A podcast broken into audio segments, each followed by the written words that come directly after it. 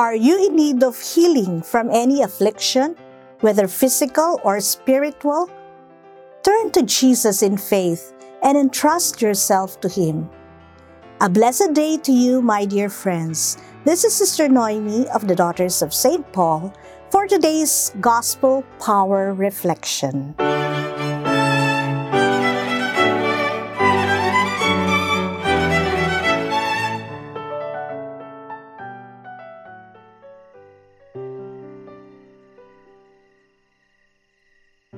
When Jesus entered Capernaum, a centurion came to him, appealing to him and saying, Lord, my servant is lying at home paralyzed, in terrible distress. He said to him, I will come and cure him.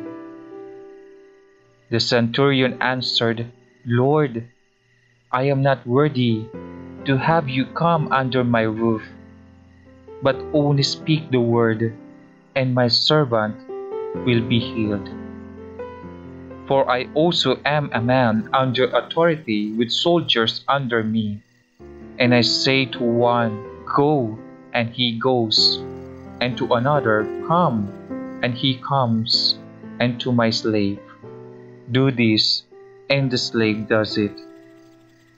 When Jesus heard him, he was amazed and said to those who followed him, Truly I tell you, in no one in Israel have I found such faith.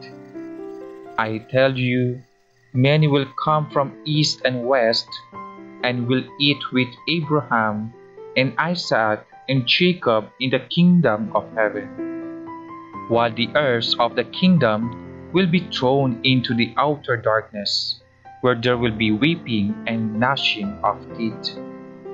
And to the centurion Jesus said, Go, let it be done for you according to your faith.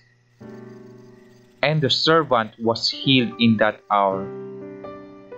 When Jesus entered Peter's house, he saw his mother in law lying in bed with a fever. He touched her hand, and the fever left her and she got up and began to serve him. That evening, they brought to him many who were possessed with demons, and he cast out the spirits with a word, and cured all who were sick. This was to fulfill what had been spoken through the prophet Isaiah. He took our infirmities and bore our diseases.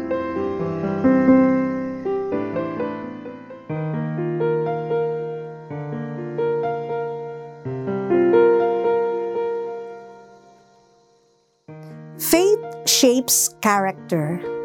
Thus, a person of genuine faith usually possesses other admirable traits.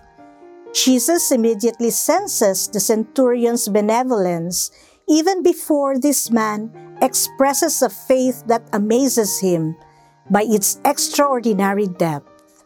The centurion's concern for a sick servant and the trouble he takes to ask Jesus to cure him manifest how he values those who are inferior to him.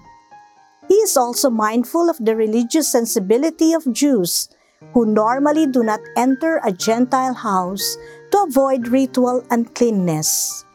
This prompts him to express his unworthiness to have Jesus under his roof. This profound respect for a Jewish taboo becomes the context for expressing his faith in Jesus' power to heal at a distance and by a mere word of command. Because of this foreigner's amazing faith, Jesus begins to envision a reversal of fortunes that will render the first, that is the chosen nation, last, and the last, that is the Gentiles, first. The post Easter mission of his disciples we'll see the realization of this upside down vision. Lord, may faith, which is your gift, mold us into the persons you want us to be. Amen.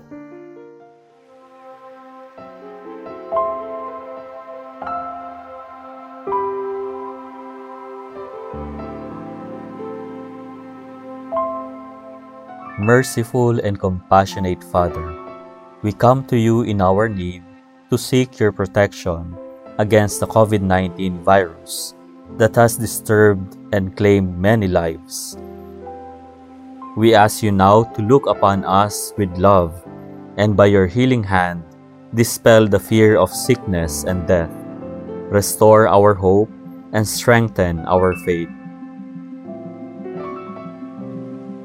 We pray that you guide the people tasked to find cures for this disease and to stem its transmission. We thank you for the vaccines developed, made possible by your guiding hands.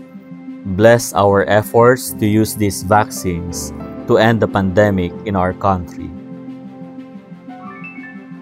We pray for our health workers that they may minister to the sick with competence and compassion Grant them health in mind and body, strength in their commitment, protection from the disease. We pray for those afflicted. May they be restored to health. Protect those who care for them. Grant eternal rest to those who have died.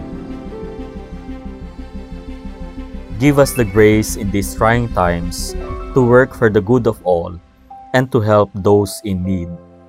May our concern and compassion for each other see us through this crisis and lead us to conversion and holiness.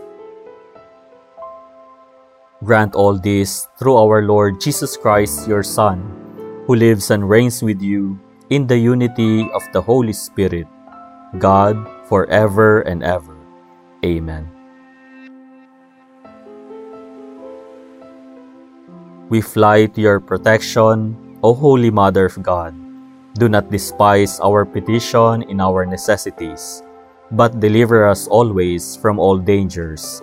O glorious and blessed Virgin. Amen. Our Lady, health of the sick, pray for us. Saint Joseph, pray for us. Saint Raphael the Archangel, pray for us. Saint Roch, pray for us. Saint Lorenzo Ruiz, pray for us. Saint Pedro Calungsod, pray for us.